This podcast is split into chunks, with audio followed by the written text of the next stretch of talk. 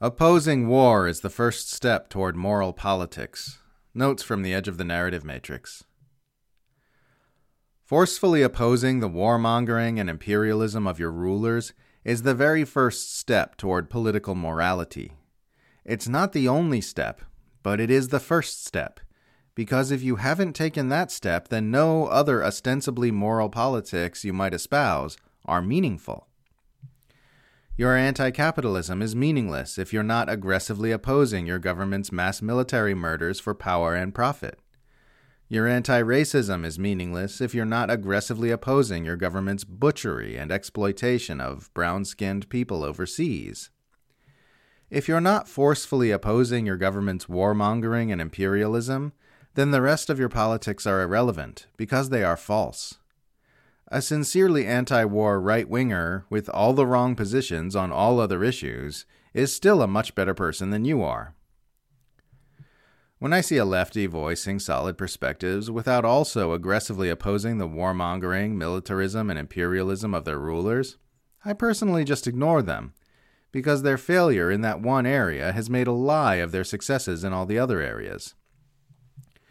If this seems strange or not obvious to you, it's simply because you have not spent enough time sincerely contemplating the immense suffering and savagery that is inflicted upon our world by war and imperialism, or learned enough about who the worst offenders are on that front.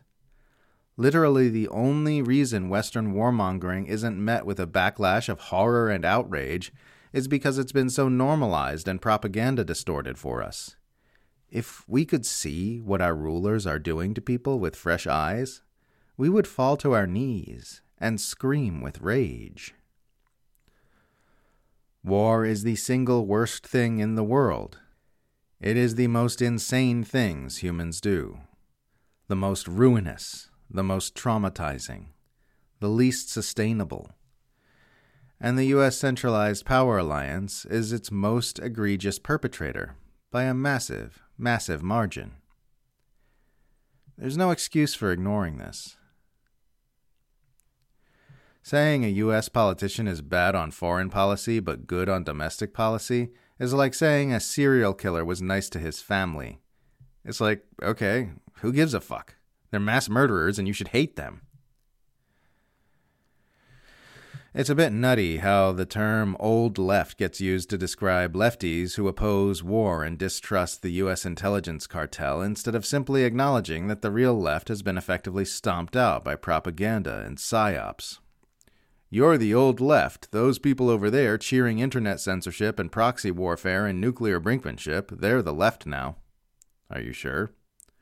Are you sure they're not just a bunch of brainwashed dupes? Because they look an awful lot like brainwashed dupes. The ruling class has near perfect class solidarity.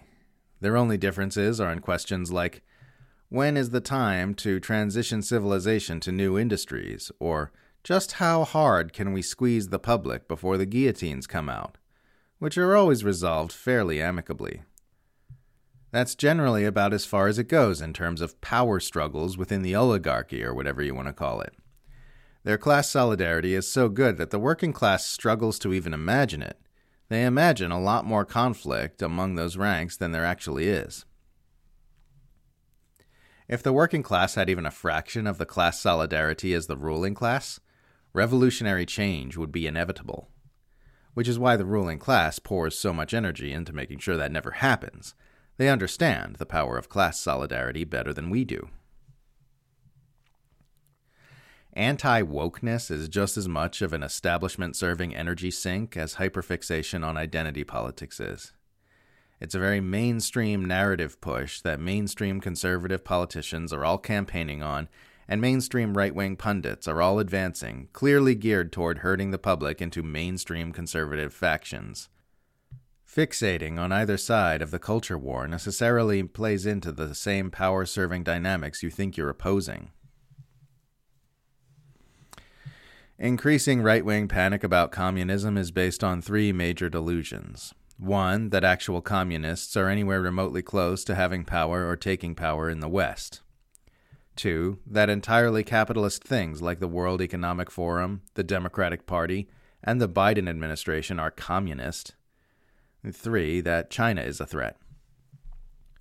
Rightists are panicking about communism more and more because they have been trained to panic about communism by the propaganda they consume. They have been trained to panic about communism because we're in a new Cold War, and their panic serves the empire's information interests. In reality, panicking about communism in the West right now makes as much sense as panicking about ghosts or space aliens. But the illusion of a threat is made to feel real by the three delusional narratives I just listed. There really isn't enough respect for just how much better the US is at propaganda than other nations. It's completely incomparable in its power and effectiveness. Comparing Russian and Chinese propaganda to US propaganda is comparing baby scribbles to Da Vinci. Perhaps the most toxic brain poison around right now is the common belief that we have some kind of patriotic duty to facilitate the information interests of our government. You see this in the way any criticism of Western militarism gets labeled propaganda for a foreign government.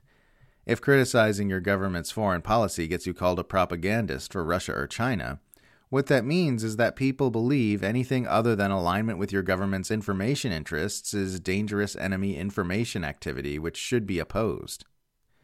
Baked into that position is the assumption that everyone needs to operate as pro bono propagandists for your government and that anyone who does not do so is a treasonous friend of the enemy.